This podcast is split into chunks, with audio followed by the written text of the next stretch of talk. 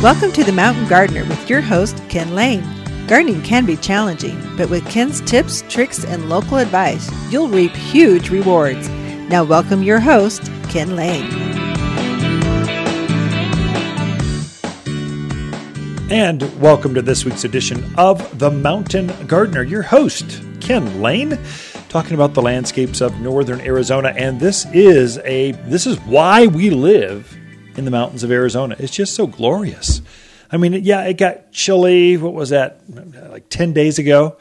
Had a little bit of frost damage, but pretty much the plants just came right through it and kind of moving forward. And things look good. My my maples are in full red. They're glorious, beautiful. Oh my gosh. Great shade in the summer and spectacular fall color. I mean, nothing like it. And then it's got this light gray to almost white bark. So it's pretty even. Even in the winter, it's just got the it's got the mountains just covered. Uh, it's going to complement with the aspens, which should turn here. They're starting to show, but another another I don't know week, ten days, they'll be in full color. Then all that white bark just sparkles and comes out. I just love the autumn season. This is a season of transition. This week, I've done quite a bit of gardening. This week, I mean, it's quite a bit. I spent uh, maybe a day out in the gardens. I took uh, part of Saturday, you know, Sunday after church, kind of went through and just cleaned things up, changed things over, and modified things. I'm switching out um, anything that has summer color. It's going to die when, when we get frost. I ripped it out. This week, there's nothing left. All of the pintas, zinnias, potato vine, it's all gone. And it was it was hard on me. So I filled up the trash can. Trash was uh, um, Monday. And so I wanted to fill that up and kind of get rid of it. Um, I, I went through and then I made room for my winter blooming things. So, so most of us, if you're tuned in, you're in the zone where you can actually have color year-round. Maybe the highest elevations of Flagstaff, the higher north sides of the White Mountains, may, maybe not.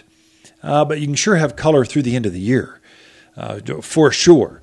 And so some of us get really cold in January where it, it might kill it off up in the high elevations, you know, sixty-five hundred foot and above. But most of us, my my violas, they just lock in. So whatever I have starting at the new year kind of stays there, doesn't die, doesn't bloom. It's, it's in bloom, but doesn't set more blooms. Uh, and then by by Valentine's, it just takes off again because then the cold is done. It's dipped up. It's starting to get brighter days. Days are getting longer, and it just goes from there. And so I'm purposely planting now so that I've got something pretty to look at throughout the winter. It can get pretty gray. The days get pretty short. It just gets pretty cold. And where I'm going, I just don't like being inside this much. At least I can look out in a snowstorm or look out when it's wind is just blowing, eating through you. I can look out and go, oh, I remember when I planted those in October. And aren't they pretty now? And so the kale, flowering kale or ornamental kale I've planted, lots of violas, lots of Dusty Miller, snapdragons. Every yard in the mountains of Arizona should have a snapdragon. So my containers have been moved out, have been, been transitioned over. And and here's the real secret when you're doing that. I've got quite a few containers. I probably planted, let me think here, five, six, uh, I don't know, fifteen, twenty containers of, of flowers, uh, plants, blooming, pretty things. Um, here's what I find. Here's here's how this gardener, my name's Ken, you know, we're just we're just friends. We're, we're talking over the backyard fence, and, and this is really working for me in my yard. I think it will work for you as well. If you're tuned in in the mountains of Arizona at all, if, if you're tuned in from other places, you're listening to podcasts out in Minnesota, it doesn't quite apply. But for the Sunbelt, it really applies. That's from Albuquerque right on over to just take I forty all the way across the country and south. It's going to work for us. Um, here's what I do. When I'm doing my containers, I'm pulling up just by the roots. I just grabbed that potato vine, which was three feet around, two feet tall. It was stunning. But I know within seven, ten days, it's going to be dead.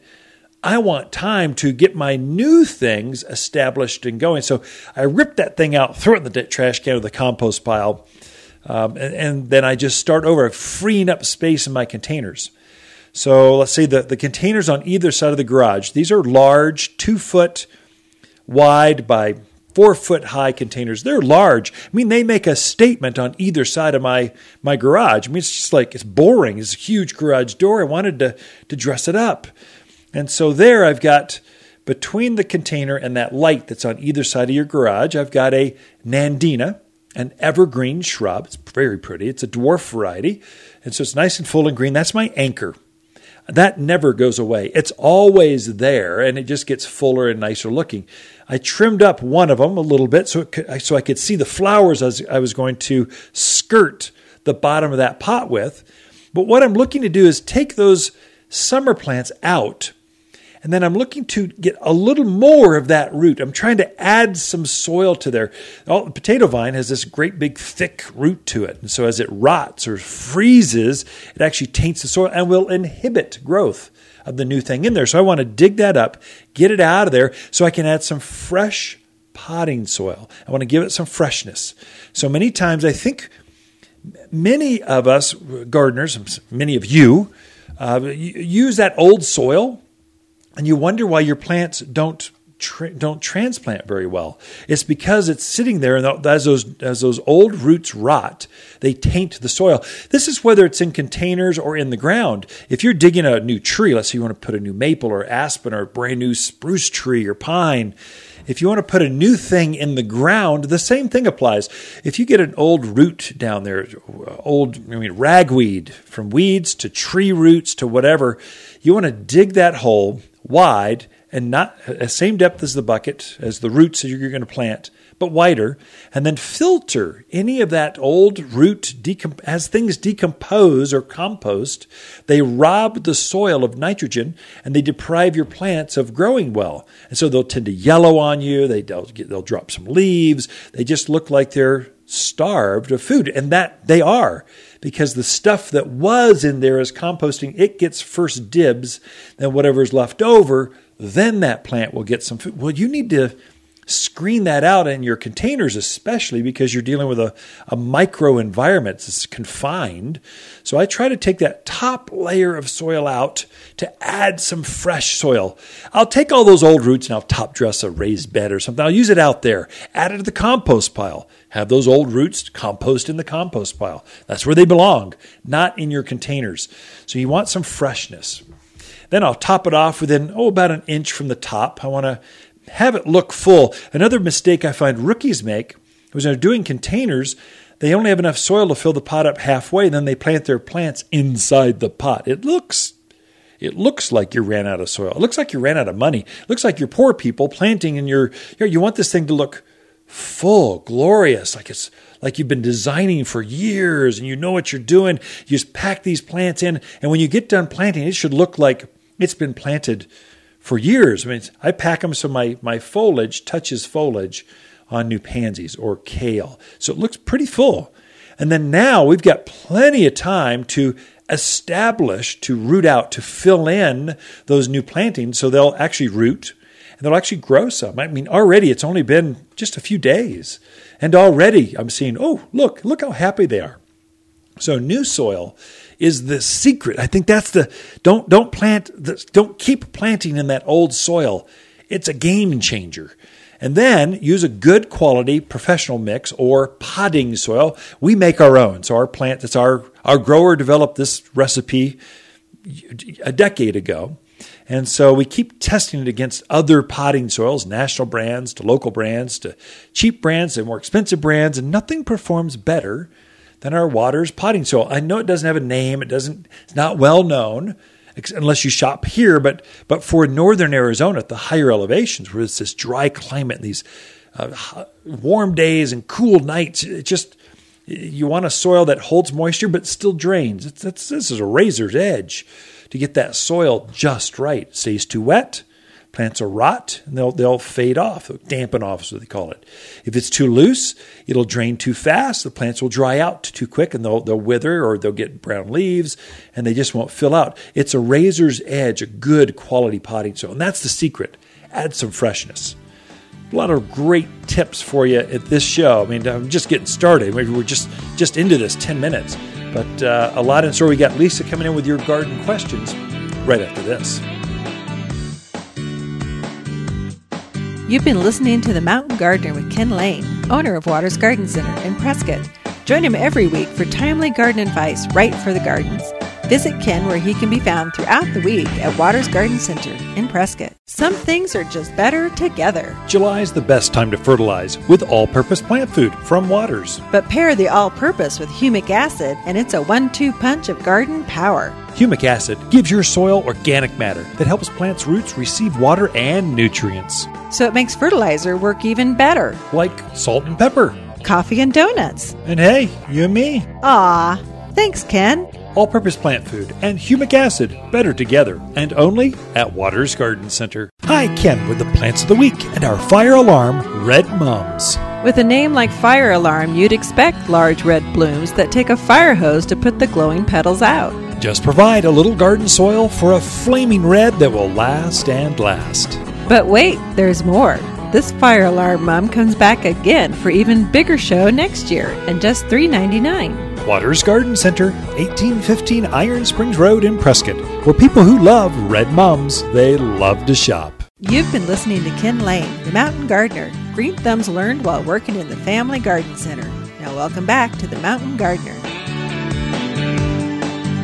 And we are back with Lisa Waters Lane in the studio. She comes with your garden questions each week, and uh, I haven't seen this pretty gal for, it seems like three weeks now. I don't know. I'm gone for a while, then you're gone, and I'm gone, and then you're gone. You just got back from Saint Louis. Yeah. Yeehaw! Oh, that's not very good. Well, yeehaw! Only, what does that have to do with Saint Louis? Oh, I don't know. That's my only uh, sarcastic uh, Yahoo thing. I, I guess I just insulted a bunch of people from Saint Louis.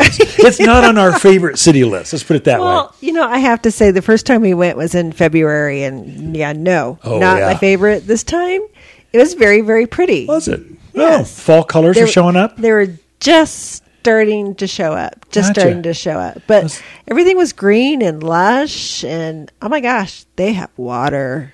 They have hey, they've got the Mississippi, don't they? I mean, that's like right to the middle of the city. Mississippi or the Missouri? Or is it both? Oh, I don't both know. Come through? I should have done better at my geography classes. I don't know. Yeah, I think actually both might come through. Alexa, what rivers runs through Saint Louis? I know it's got an arch. It does. Did you see it? Did you go under From it? From the plane. Oh, okay. But I heard the uh, shuttle driver was going, you got to go see the arch. They've they put a new park around it. Oh. Uh, they put new elevators in around it. But then we talked to some people who went, and they were like, um, they should have asked us if we were claustrophobic. Oh, going through the arch or up in, you yeah. can go in it kind of thing? Uh-huh. Oh, really? And I was like, ooh, that could be a problem. But um, pretty fun thing to check out. And then he said, oh, you got to check out the zoo. It's a free zoo. Oh, wow. I didn't know that. And the guy who used to run, remember Mutual of Omaha's Wild Animal Kingdom yeah. show? He started that zoo. Oh. Anyways, it's a free zoo. The things we learn. I retract yeah. everything I just said. We got to go. I should hope so. I'm trying to talk ourselves into a friend's house over in uh, Branson, Missouri. Oh, God. Henderson's. Don't our, do that. Our, uh, our hurricane friends we survived Irene with, and uh, they've got a new place. I'd like to, that'd be just like on the way. We go visit the kids in El Paso, then Austin, then Branson, then Saint Louis, and mm. got lots of family in Georgia. That's true. Now, anyway, I've never met the Georgia family. I'm glad you're back. We you, you took a crew to Saint Louis to learn. We're training middle management here at Waters mm-hmm. Garden. So this the, we had a record year, big, biggest the company's ever been, and it's growing past. We need some more people to help us, and so we're training our staff by the numbers. And so we, we had our consultants come in, and they just trained four of our team members, and so we can we can all run this thing together. I think when when when your employees, your staff are actually they they they know what's going on, they feel like they're a part. They mm-hmm. they want they oh, yeah. want to help you. They want to make you proud, and so sure. we're trying to impart. Yeah, to them more knowledge, and it's mm-hmm. more information than so, listeners yeah, want to hear. So, yeah, this was but. training. There were probably twelve other garden centers oh, from around the country yeah. there, from Washington to, I was trying to think where the other, I think there was actually one from Canada. Really? There. It is northern Arizona, um, or northern uh, North America. Yeah. yeah. But it's interesting to talk to other garden centers around the country because you get a better feel. Sometimes you get so encapsulated in your own space, you know, and this is good because you get other opinions and other yeah. things that are going on and what's dynamic in their area. And So that's good. I, I haven't posted this yet, but uh, we just did receive the Best Practices Award. So oh. we're noted in the industry as running a good operation. We're engaged with our community. We train our staff. We we, we know we're related to our – not related. We, we are interested in our vendors. We've been related to our vendors, but uh, not anymore. I don't even want to go there. Anyway, garden questions. Just, just yes. move right off. Okay. Well, Mark has a question, and I thought, well, dang, that's a good question. So he has a older autumn blaze maple in his yard, and his question is, why is only half of it turning, and the other half is just kind of still green? You know, that happens pretty regularly to, to fall-colored trees. You know, it could be the, the sun. Mm-hmm. Usually the south side, the sunnier side, will, will turn first. Or it could be a, a soil thing, so there's more moisture or less moisture on that, or grub control, or gro- uh, uh, uh, growfers, or s- things that can happen in the soil. But my guess is that only happens for like a day or two, and then the rest of it turns. So why does... Uh, my beard turned gray, but not my top old. Of my head. Because you don't have hair. I just, it's not all turning gray at the same time. It's only part of it. What is that? Uh, so I won't even talk to other parts of my body. Anyway, that's yeah. kind of the same effect. It's genetics, and it's just, it just wants to turn mm-hmm. colors that one, just usually by just a few days, mm-hmm. and the rest of it will turn. You'll notice they'll drop. Mm-hmm. At different parts of the, the tree. Many times the top will drop first, and then the bottom parts will, will drop later. So you'll just see. It's good that you're engaged in watching nature and how it unfolds. Mm-hmm. That's part of the joy of, of seeing a landscape turning colors and how that seasonality just works with and through your gardens. And and nature is is can be weird.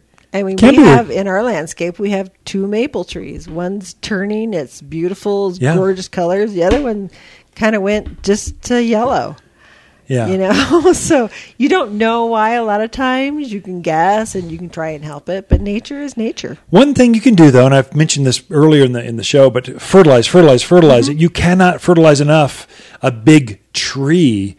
And if, if that tree's off color a little bit, it's almost always a nutrient thing. Whether it's an evergreen, it used to be more silver or more blue, or it's a maple that now it's a little more orange or yellow, fertilize. And if it's really bad, come talk to us and we can show you exactly the steps. Like for some of our, our plants that had a little off, so we had one that was a little off, I gave it the um, all-purpose plant food. Mm-hmm. Big. This is a big shade tree. Then I also gave it humic. It's a humic acid. Yeah. And so it lowers the pH, encourages root growth, and then it'll take in the, the fertilizer better. So next spring, I'll have tremendous, beautiful green green leaves, big leaves, and then I'll have better fall color if I keep up with that. So there's some tricks you can do to coax your... It's like it's like uh, giving the right protein levels to a bodybuilder. You got to give them the right ones, or they bulk up well. If you give them the wrong ones, they just work out, work out, work out, and go nowhere. So anyway, hmm. yes. That's a bad analogy. I know. I shouldn't have gone there. I was going to Only go thing with, that came to mind. Yeah, we'll I'm not a bodybuilder. We'll let that one don't go. Even understand. Well, this kind of goes into Marty's question. He needs, wants to know, does he need to feed his lawn this time of year? Yeah. And then also he wonders when he should cut, shut, blah, blah, blah, cut back on his watering. So lawn, it's way too early. I mean, you can grow another month, month and a half, maybe two months. I've seen lawns go beautiful green right through winter. You just don't know. It depends on the winter. So yes, very important, especially for a new lawn, to fertilize. And I would use the seven four four all-purpose plant food, the best lawn food ever. It's amazing. And it's the bird guano in there. That that bird poop just that makes, makes it, it smell so good too. Well, don't don't encourage people that way. But anyway, it it makes it makes it you can keep it going green, and then a month from now, I would do that all-purpose food right now, and a month from now, I would put the humic on. The humic, what that does, humic acid, if you put that on a lawn, it encourages deeper roots of the lawn, but also it encourages the microorganisms that work at the soil. It gets rid of the, the, the thatch, so that matting. So now you don't have to aerate, you don't have to dethatch, and it's just a one two punch that really gets rid of all the work of a, of a lawn. It really is a game changer. Okay, so don't stop watering. Don't stop but watering feed. And feed, yeah. Okay. Keep it going. Is that the short answer? Yeah, sorry. I get all excited about lawns. Maybe we have time for one so more good. quick question. We do. Well, this is a quick one. Cindy would like to know if she can grow fig trees in the higher elevations here in Prescott. Oh, in Prescott for sure. Up to about six thousand foot, there's there's three or four varieties. You'll need to get the frost hardy or cold hardy. They're kind of like camellias. There's only, out of all the figs, there's there's like four that, that grow here, maybe three. Out of all the camellias, there's like two, three, something like that. And they've got enough you know, robust uh, uh, antifreeze in them to keep from freezing. So that's when, yeah, come talk to us. It's, I don't have enough to share over the airwaves, and I can't remember the three names. uh, but come see us, and we can show you which figs, which grapes, which blackberries, which fruit trees. I mean, which apples, which pears, which you need to know which ones grow best. They'll all grow here, but will they produce a fruit here? And you're hopefully putting a fruit tree in for the fruit, and so we can guide you as to which ones pollinate. Wake up a little later, get you out of frost, all those idiosyncrasies that make you a better gardener. That it's just local knowledge. Ask for the local knowledge, and you'll have better answers and better gardening down the road. So I didn't answer her question, but yes. Anyway, Ken and Lisa Lane and the Mountain Gardeners. Be right back. You're listening to Ken Lane, a k a. The Mountain Gardener. Ken can be found throughout the week in Prescott at Waters Garden Center. Listen each week as he answers timely garden questions unique to mountain gardens. Oh no! My pine trees look terrible! Never fear, Plant Protector is here! Plant Protector? From Waters Garden Center? My Super Strength Protector destroys pine scale, bark beetle, and aphids. Just water into the soil, and your trees are protected from the inside out for the year. Thank you, Plant Protector. You can always find Plant Protector at Waters Garden Center, eighteen fifteen Iron Springs Road in Prescott. Hi, Ken, with the plants of the week and our Ivory Feathers pampas grass. The most majestic of all grasses, this dwarf pampas grass blends perfectly into landscapes. In bloom at Waters now with long stalks of ivory plumes held tall above flowing green foliage that only grows head high. Much easier to maintain, this crop is the nicest you'll find and only thirty-nine dollars and ninety-nine cents. Waters Garden Center, eighteen fifteen Iron Springs Road in Prescott, where people who love ivory grasses, they love to shop. You've been listening to The Mountain Gardener with local expert Ken Lane. Join the conversation every week as he answers timely garden questions. Email Ken a question directly from your phone to his desktop through the web at waters garden center dot com. That's Waters with two T's, garden center dot com. Now welcome back your host, Ken Lane. All right, I had started the show out just sharing that I was transitioning uh, containers. I've picked the giant pumpkins. They're out front. I had two pretty large pumpkins. They're not as big as last year, maybe a third the size.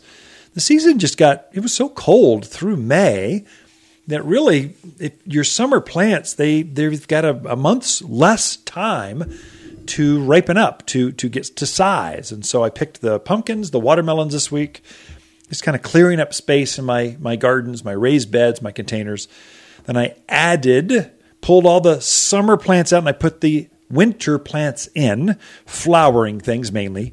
Uh, so I was sharing how I, what I looked for when I'm pulling those plants out. I pulled the potato vines out, I pulled the zinnias, the pintas, and then the watermelons, the pumpkins, and I'm adding uh, new plants into those raised beds and containers. And I mentioned add, you're looking to pull those old roots out and add some fresh potting soil and the benefits of that. If you don't do that, the plants will not do as well. They just won't. Freshness. Uh, your gardening is all about the soil. You get that right, plants just, they want to grow. They're looking to grow. Just encourage them a little bit and they just take off. If you shortcut the soil and you don't have it right, you don't have the right textures, right nutrients, right, if you don't have it right, they just sit there and they look at you and they struggle. They turn yellow and they wilt or they dry up or they're just issues. It's all comes down to a soil thing. You might blame the new plant you put in or transplanted. You started something by seed. It's been growing in your yard, in your greenhouse, in your basement under lights for you know, six weeks. You put it in the yard and it's not the plant. It was the soil to blame. That, that's where the issues really are. eighty percent of all your issues are going to be soil related. Or water related, which is soil related. So it's it's water, soil. Those are the two issues you're really trying to, to get right. If you get those right, success just takes off, whether it's a new tree, a new shrub, a new lilac, a burning bush, a pampas grass, or a new mum or pansy or, or kale. It's, it all comes down to the soil. And if you're a gardener, you just we just don't use the word dirt in gardening. We just never use that word. So it's really called soil. You can up your game. Just you just sound better when you go, yeah, it's uh, my garden soils. I think I got it really honed in just right. The tomatoes just did crazy this year. It just went right. Soil's the word. That's the word of the day. Ah, that's not, not good enough for word of the day. But anyway, gardener, gardeners, you understand, right? Anyway, you get you, you're trying to get some more soil. I'll I'll top my containers up to about an inch from the top. You want it to be look full. You're trying to get that soil level high enough to where it looks lush and overgrowing. You don't, if you have a big lip at the top of that container, no matter what size, a big bowl, whatever, you want it to be close to the top, but you want to leave a little space. You got room to water it. And so the more soil you have, the more, at this point, insulation you're going to give it through winter, or the more water holding capacity you'll have through through any season. But it just looks better visually. Then I'll just pop all my plants out. I'll place them. I'll place them how I want. I've got the color combos, or what what uh, uh, plants I want. Companion plants might be kales and pansies. That was a good one.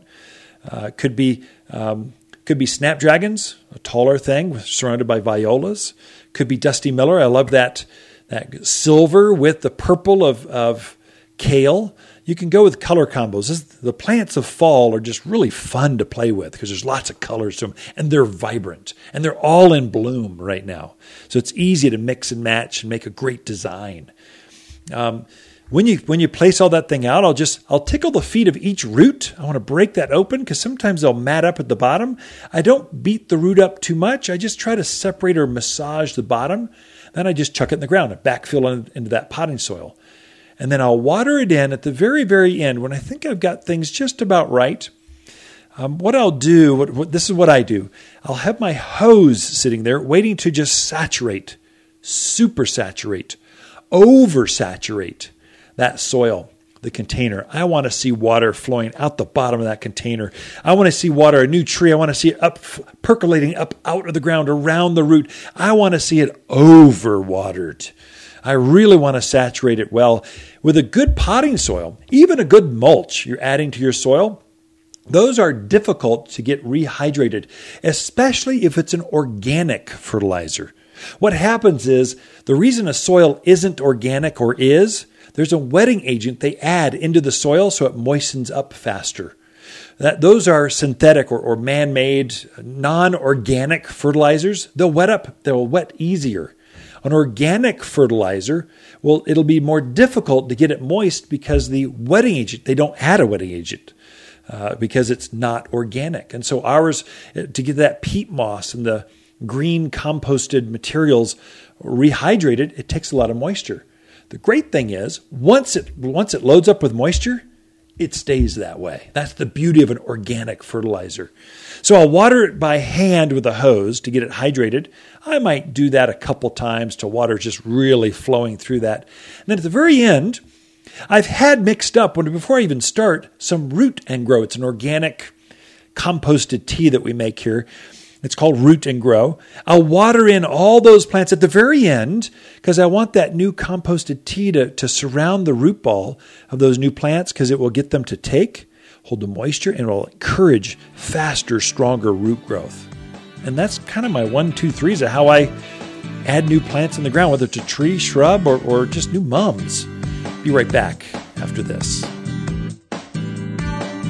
The Mountain Gardener, your source for timely garden advice right for higher elevations, guaranteed to make a difference in your yard this season. Hi, Ken, with the plants of the week and our plumtastic muleygrass. Glittering clouds of vivid purple plumes emerge in late summer and persist through the end of the year.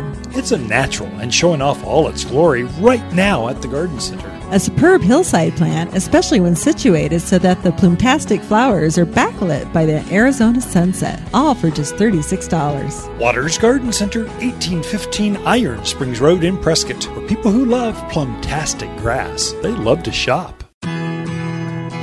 Plants are a lot like puppies. They need care, water, and food. You wouldn't forget to feed your puppies, so don't forget to feed your plants. Waters seven forty-four All-Purpose Plant Food is a gourmet meal for your plants. The only food for Arizona plants for the nutrients they need for big blooms, a hefty harvest, and tremendous trees, all naturally. It's time to feed your plants with seven forty-four All-Purpose Plant Food from Waters Garden Center in Prescott. You're listening to The Mountain Gardener with local expert Ken Lane. Mountain gardening is very rewarding, with a few Ken's tips, tricks, and garden shortcuts sure to turn your thumbs even greener. Now welcome back to The Mountain Gardener. And we have Lisa Waters Lane coming back into the studio. We just give this segment, this gap of time in our worlds, and it's all about you. Finally, it's all about you. It's still not about me. it's, it's, out, it's all about us. Does that work? Oh, uh, okay. Okay. I'll let that one go. Yeah. So what do you got for us today? I didn't set that one up very well. Sorry. No. Some days I've really got it going on, and some, some days, days I'm just kind of flat. Yeah, that's one of these days. They still got to tune in and listen, though. So. They don't have to. But don't change that channel yet. It might get better from here. Or you could go jogging. Have a cup of coffee. We yeah. don't know. Anyways, so I thought I would talk about, because it's getting to be that time of year when some of those shrubs in our yard are starting to kind of go, yeah, I'm kind of done. I know. The asters in our yard had to cut some back. They just went to, they've been spectacular. Yeah. I went, mm-hmm. You don't look, you're bringing me down. Yeah. I took pruners a lot of to things them. Like the Rose of Sharon, they're done blooming. They got some cold. I was looking at the crepe myrtles across the street, and they just went, ugh. Yeah. Because they don't like the cold. So yeah. Some of those things that have been summer blooming and spectacular um, are now just starting to go, yeah, I'm ready to go to bed. I'm ready for fall. So what do you do about that? Well, this is a good time to take a look at your yard and go, do I need some evergreen shrubs in here? No, that's good. Because, yeah. And you always tell me, and I always forget, what percentage of evergreen should you have in well, your... Well, twenty percent. You always eat get, all, all four seasons, uh, winter, spring, summer, fall, mm-hmm. are twenty percent. And then that last twenty percent, it's whatever you like. If you if this is your summer home, mm-hmm. it should mainly be summer blooming stuff. If this is your winter home, it should be mainly winter evergreens. Depends on what time of the year you're here using your yard. We get a lot of Alaskans, they they summer here, and no, they winter here winter and summer here. There. And a lot of Phoenicians or, or Flatlanders, Palm mm-hmm. Spring folks, they summer here and winter down there. So it just depends. So you got some flex. Mm-hmm. But twenty percent on any given season, okay. You should be well represented and well balanced mm-hmm. throughout the yard. Because I think so many times we focus on those blooming shrubs yeah. or color shrubs, and we forget, oh, yeah, there's November, December, January, February. And it's nice to have some of the color and green in your yard year round. It's true. So I was looking at, you have this amazing little list on the website. I know. Called, like, what is it, Top ten, uh, High Country Top ten Plant List. So I was perusing that. And on that, you have your top ten evergreen shrubs. So I thought we would talk about those. Well, whoever wrote that. They're he must be really brilliant smart. And good looking. Wouldn't you say? Oh, yes. I'd marry that guy. Well, wink, wink. Okay. So these are the top ten evergreen shrubs. And the other qu- answer is, yes, we do have all these in stock oh, good. Right now. I would, I'd get that eventually. Yeah. So boxwoods. And the other great thing about boxwoods is they're animal resistant. I'd say proof. Mm-hmm. Man, they just... don't tolerate them. Right, right. And there we carry two different varieties. One's more the more rounded one. The other one's taller and more narrow. So either one could fit nicely to any space in your yard. Nice evergreen. Yes, you can shape them. You can topiary them. You can make them into little bunnies or whatever you wanted to do. Doctor Seuss form. Doctor Seuss. uh, but it's a great shrub for here. Definitely a good base shrub to put yeah. in anywhere. Cotoneasters. Um, there again, how many different varieties of cotoneaster are there? Like twenty? I don't know. Maybe it's ridiculous. More. Probably there's pages of them in, in the mm-hmm. garden. Yeah, tons of them. In the in the shrub form, my favorite is the gray leaf and the Cotoneaster parnii, which is puts that real. Uh, it's a little bit bigger, greener leaf. In the winter, it kind of gets that um, almost bronzy leaf yeah. to it. Very, very, very pretty. pretty. Keeps its leaves on. Gives you red berries. And they're again animal resistant. yeah. and very drought hardy. You could say that one's proof. We had that one in the backyard it's in Skull Valley where elk were roaming by, and they didn't. Even elk didn't bother. Deer yeah. don't bother it. Rabbits didn't bother it. So that's yeah. good. It's a good one also for screening. Uh, we had it in Skull Valley screening a humongous propane tank. Submarine hanging outside the back door. It was the pro. It was a heater to the greenhouses in the back, commercial greenhouses. So yeah, and it, was, it, it did an amazing so job covering short, it. Short definitely. Of course, the gray leaf. That's the native one. Mm-hmm. It just goes wild. You'll see it around Watson Lake. Just, yeah. just, just see it around. I like it in contrast. If you have a lot of green already in your yard, the gray leaf is a good contrasting plant yeah. out there. Or a dark-colored rock. Mm-hmm. You get that mocha color. You need a lighter color yeah. shrub to really pop and be seen, whereas those darker leaves just blend right in, and your, your yard just looks dark. Mm-hmm. So, mm-hmm. Uh, junipers. There again, lots and lots of junipers. A couple of my favorite, well, actually my favorite juniper is the Sea of Gold juniper. Sometimes it's called Old Gold, Sea of Gold. I like it because it has that yellow top growth on it. And it just shows up so nicely in the yard. I think we have, what, three in our yard? Yeah, it's, it's uh, core. And you see them. I mean, when you're up on the deck or in our bedroom looking out the back, you actually, they show up much brighter than just a dark green out there. So we decided to, uh, our, our backyard is all natural. It's meant to be native. But it's very dark, so we've got lots of uh, cedar bark, yeah. and, and you know, it's mulchy kind of. We're, we're attracting birds, and that light color just pop. It glows year-round, especially mm-hmm. in winter, because yeah. all that new growth is this bright gold color. Mm-hmm. Thus the name Old Gold Juniper or Sea of Gold Juniper. It's gold, not it's yellow, gold. Not butter. It's gold. You could take it to the bank. Yeah, I don't know what Maybe they not. do with it, but you can take it. So that's my favorite juniper. Of course, there's many, many other varieties. Tall, low-growing, you name it. It's, it's probably out there. twenty varieties. Because we're in juniper forest here. Right. They naturalize so easy. They're just, mm-hmm. they're natives. Of course very, they would naturalize. Pretty. You know what's fast becoming one of my favorite evergreens out there? It is kind of a shrub. We'll call it a big shrub. Is the uh, Chaparral Arizona cypress. Oh. It is a gorgeous color. It's kind of a sagey color out there. Okay. Um, and it would. It's another one that you could really show up in your yard. It's not going to be hidden away or just camouflage itself with other things. It's beautiful. So now that's related to Arizona cypress, which is it is an Arizona cypress, twenty-five foot by twelve, but it's it stays sm- around twelve feet. Oh, half the size. Yeah. Oh, most Arizona cypress are way too big, so this is like way better for smaller. Right. Smaller so yards. I'll throw it. We'll call it a big shrub. Oh, okay. Okay. Yeah, twelve foot big shrub. That's a big shrub. Well, it just made me think about it with the color. We were talking about the Old Gold juniper. I'm like, oh yeah, the Arizona Chaparral Arizona cypress. That color contrasting against a, let's say, stuccoed mm-hmm. block wall that's all beige. You just have yeah. too much beige, and your rock is beige, and your shutters are beige, and your gutters are beige. That one just really pops and really breaks up that monotony or right. uh, makes it look more garden-esque. Mm-hmm. It's a great plant and, and a truly natural native plant for here. Mm-hmm. So talking about color, Nandina, uh, sometimes called Heavenly Bamboo. The taller one's called Heavenly Bamboo. There's a little bit shorter variety called Gulf Stream or Sienna Sunrise. Those are another fantastic kind of base shrub to throw out in your yard. Wonderful color, especially in the fall. Uh, the Heavenly Bamboo gives you the red berries through the wintertime. Nice red color on the leaves in the fall and in the spring. So it's a good, you know, I, I tell, I talk to people about it and they're like, oh, I've already had that. Yeah. Well, I'm like, that's because well, it does okay, so well. It does so well. Yeah. Animal resistant, pretty drought hardy once it's established, and just a really pretty nice shrub for out there in the yard. So one thing people may not know about that, the more sun it's exposed to, the, the redder it will be, the more ah. color and the more shade it's in, it'll just stay green or have just mm-hmm. a little tinge of red. I mean, so it's, it has this seasonal change that it does. It's quite striking. Mm-hmm, definitely. Um, the other one that does that is the Oregon grape or Mahonia. Yeah. yeah. And there you get there again. You can get some that are what about five get about five feet, yeah, five chest high or so. Yeah. yeah.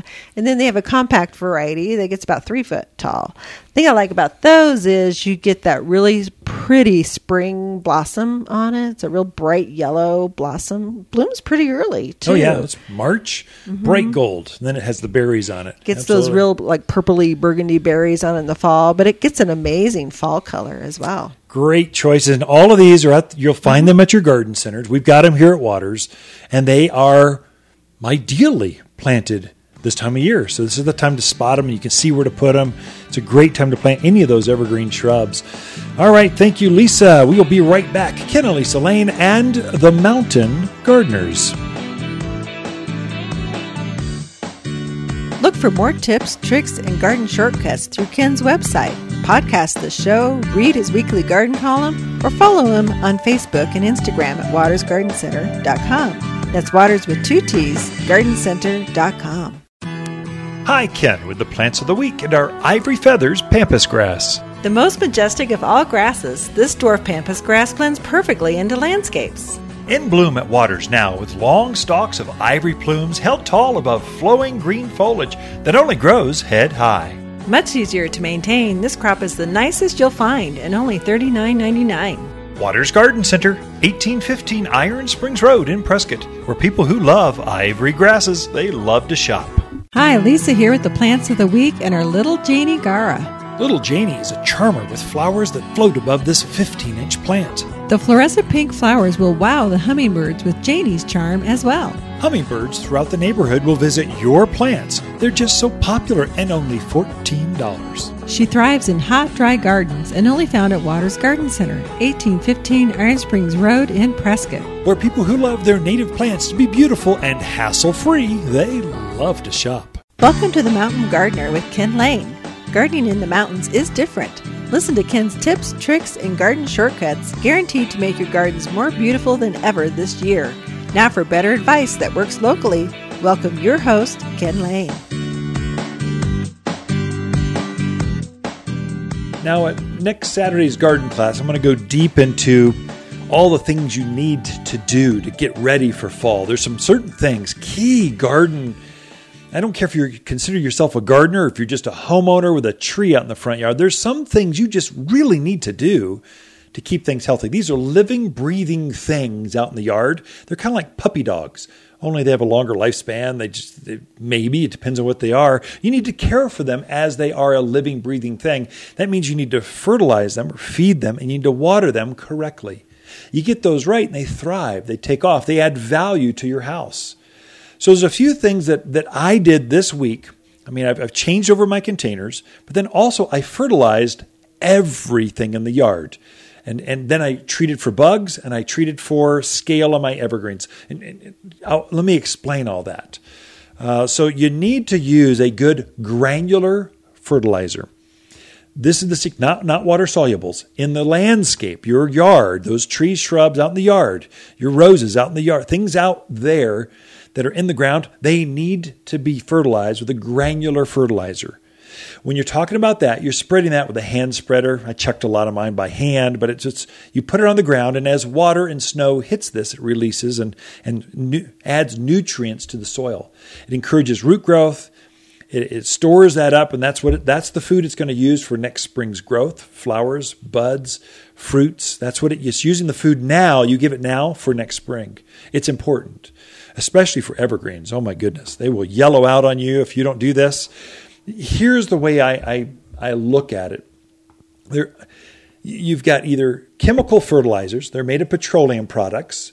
Uh, there's, there, anyways, I won't go into chemicals. I'm not going into my organic beliefs or not, but we like organic fertilizers. They're better for the environment, and they're better for your plants. They're better for you. They're better for your pet. They're better for your grandkids and kids. They're just better, and they're better for the bird. They're just better. Uh, they don't get in the drinking water. Just organics are the way to go. We make two organic fertilizers here. We we we we specially blend our own recipes here for, for mountain landscapes. We've got one that we originally came up with. It's uh, all-purpose plant food. It's a seven forty-four high nitrogen, uh, high iron, high sulfur fertilizer. And then we make a fruit and berry fruit, fruit and, and uh, tomato uh, vegetable food. It's uh, all organic. It's meat meal and bone meal and blood meal and feather meal and just lots of calcium. So gypsum we added to that. This is really good if you have heavy soils, clay. That extra gypsum really helps to get additional root growth. They're both granular or pelletized. You know, spread them out there. The way I separate the two, what I did is I took two bags of the all-purpose food and one bag of the uh, vegetable uh, and, and fruit tree food. And I'm going to spread these. These are twenty-pound bags. All of my fruiting, flowering things, I gave them the fruit and vegetable food, even if it wasn't a fruit or vegetable. I gave it to them. So roses, they got that. Uh, the flowering trees, red buds, they got that. Uh, my, my lilacs, uh, forsythia, they got the the formula made for things that flower and, and fruit. And those that's that fruit and vegetable food.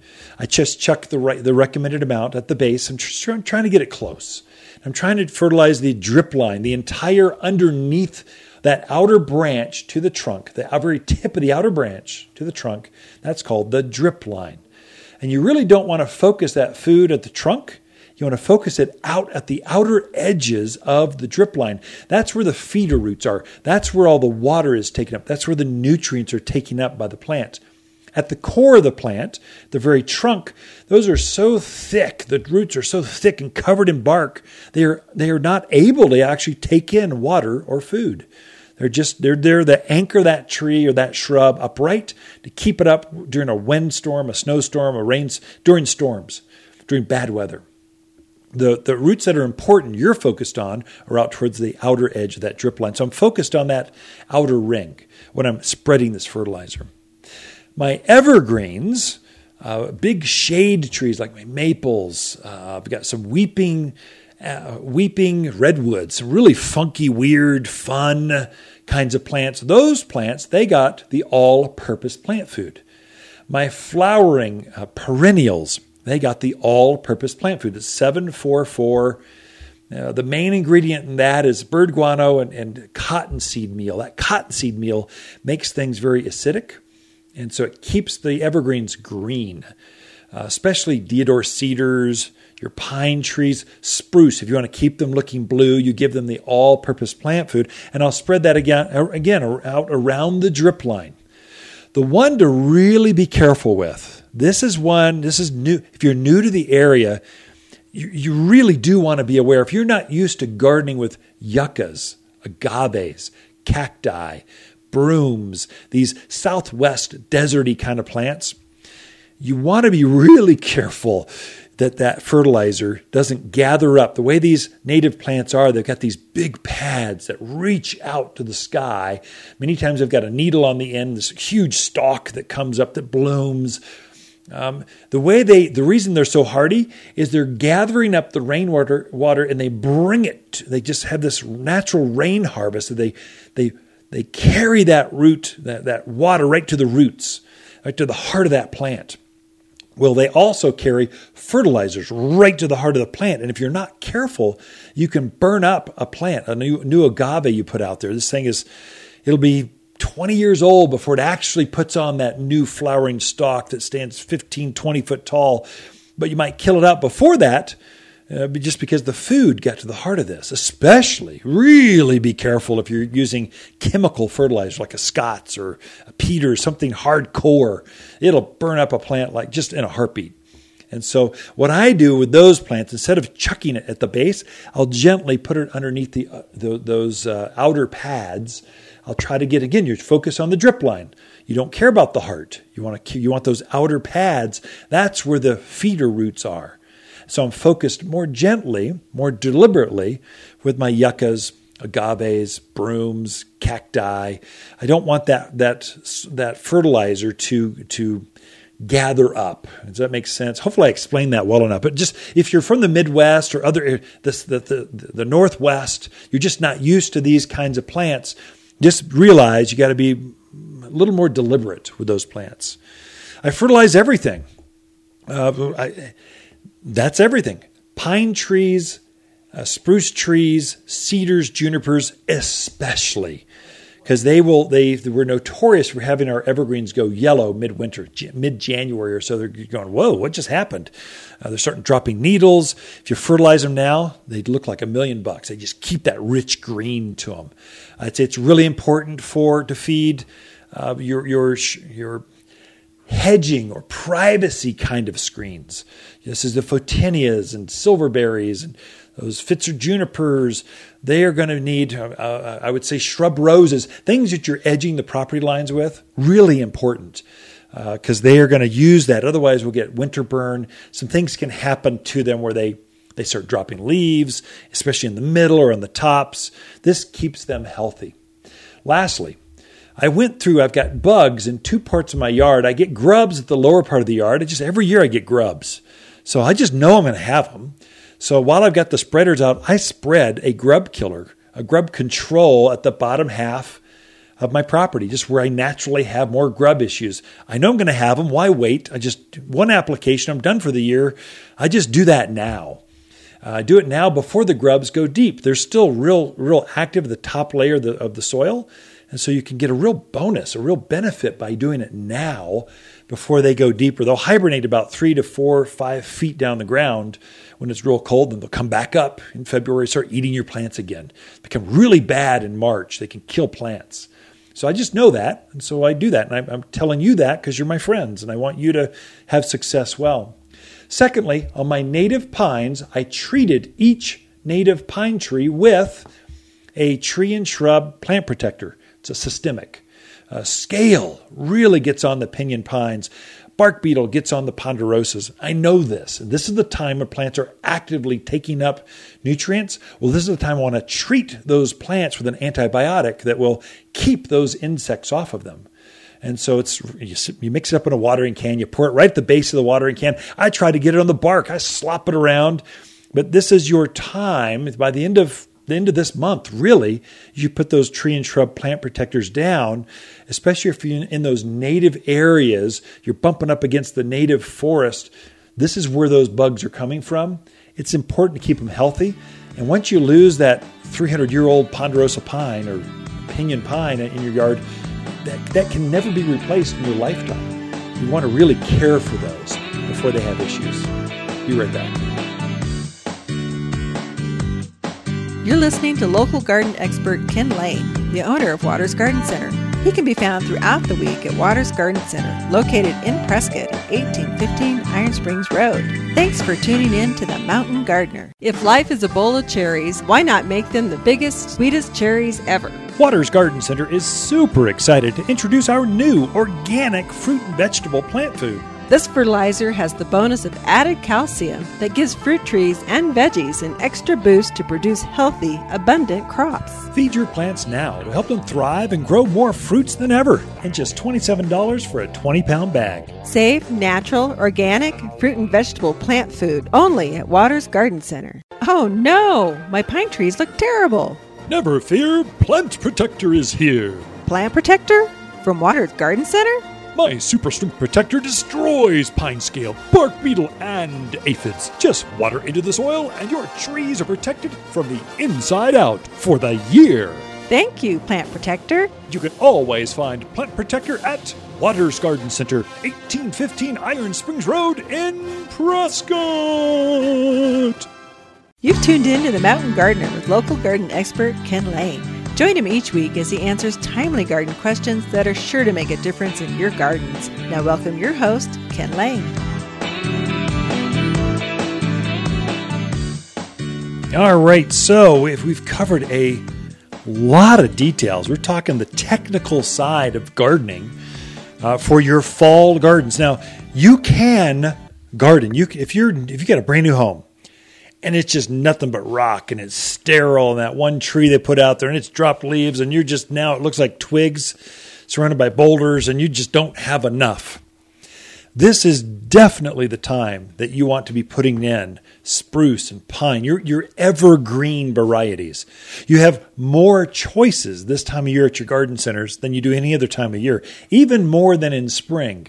In spring, you've got more spring blooming stuff, you know, lilacs and forsythias and quince and all those things. But There, there aren't many of those in the fall. It's all switched over, at least here at Waters Garden Center, we've switched over to fall-colored plants like burning bush, nandinas, uh, all the winter evergreen shrub kind of thing, especially big screening things, junipers and photinias and silverberries.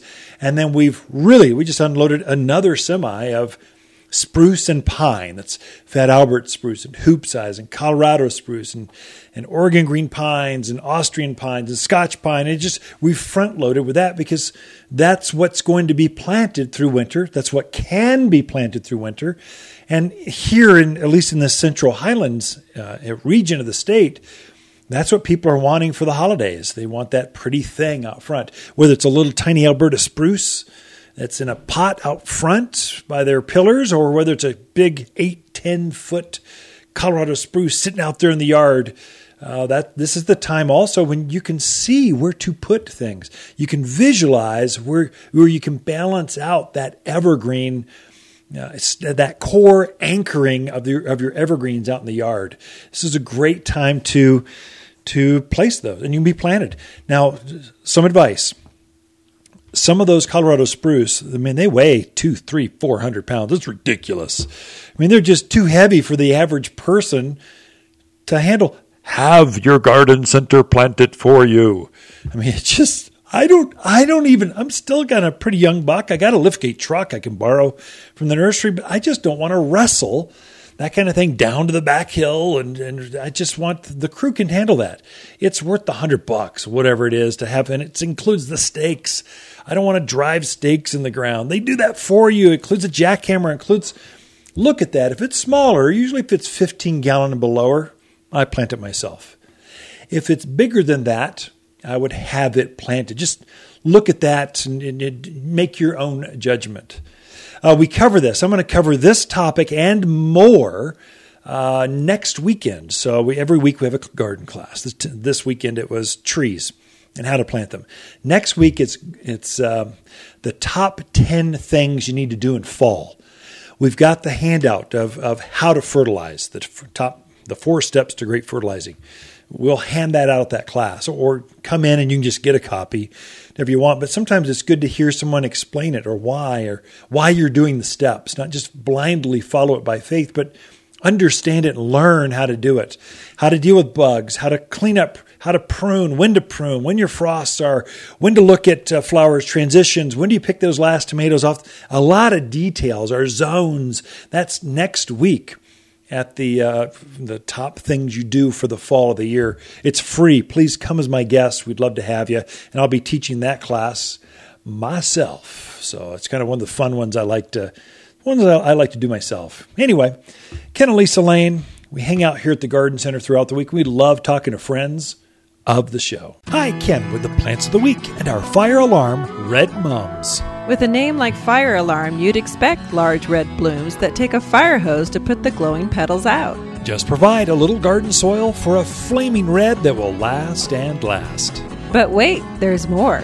This Fire Alarm mum comes back again for even bigger show next year, and just three dollars and ninety-nine cents. Waters Garden Center, eighteen fifteen Iron Springs Road in Prescott, where people who love red mums, they love to shop. Hi, Lisa with the finds of the week and our Forester feathergrass. Dramatic bronze flower spikes start blooming in early summer and don't stop until well into next year. The flowers are so light and airy, it's often referred to as feathergrass. Growing to just hip high, this dainty grass shows off enough to make a designer statement without being invasive. All for under thirty dollars. Waters Garden Center, eighteen fifteen Iron Springs Road in Prescott, where people who love really pretty grass, they love to shop. If you want a more fruitful garden, increase success in your landscape that just feels better, then tune in every week to The Mountain Gardener.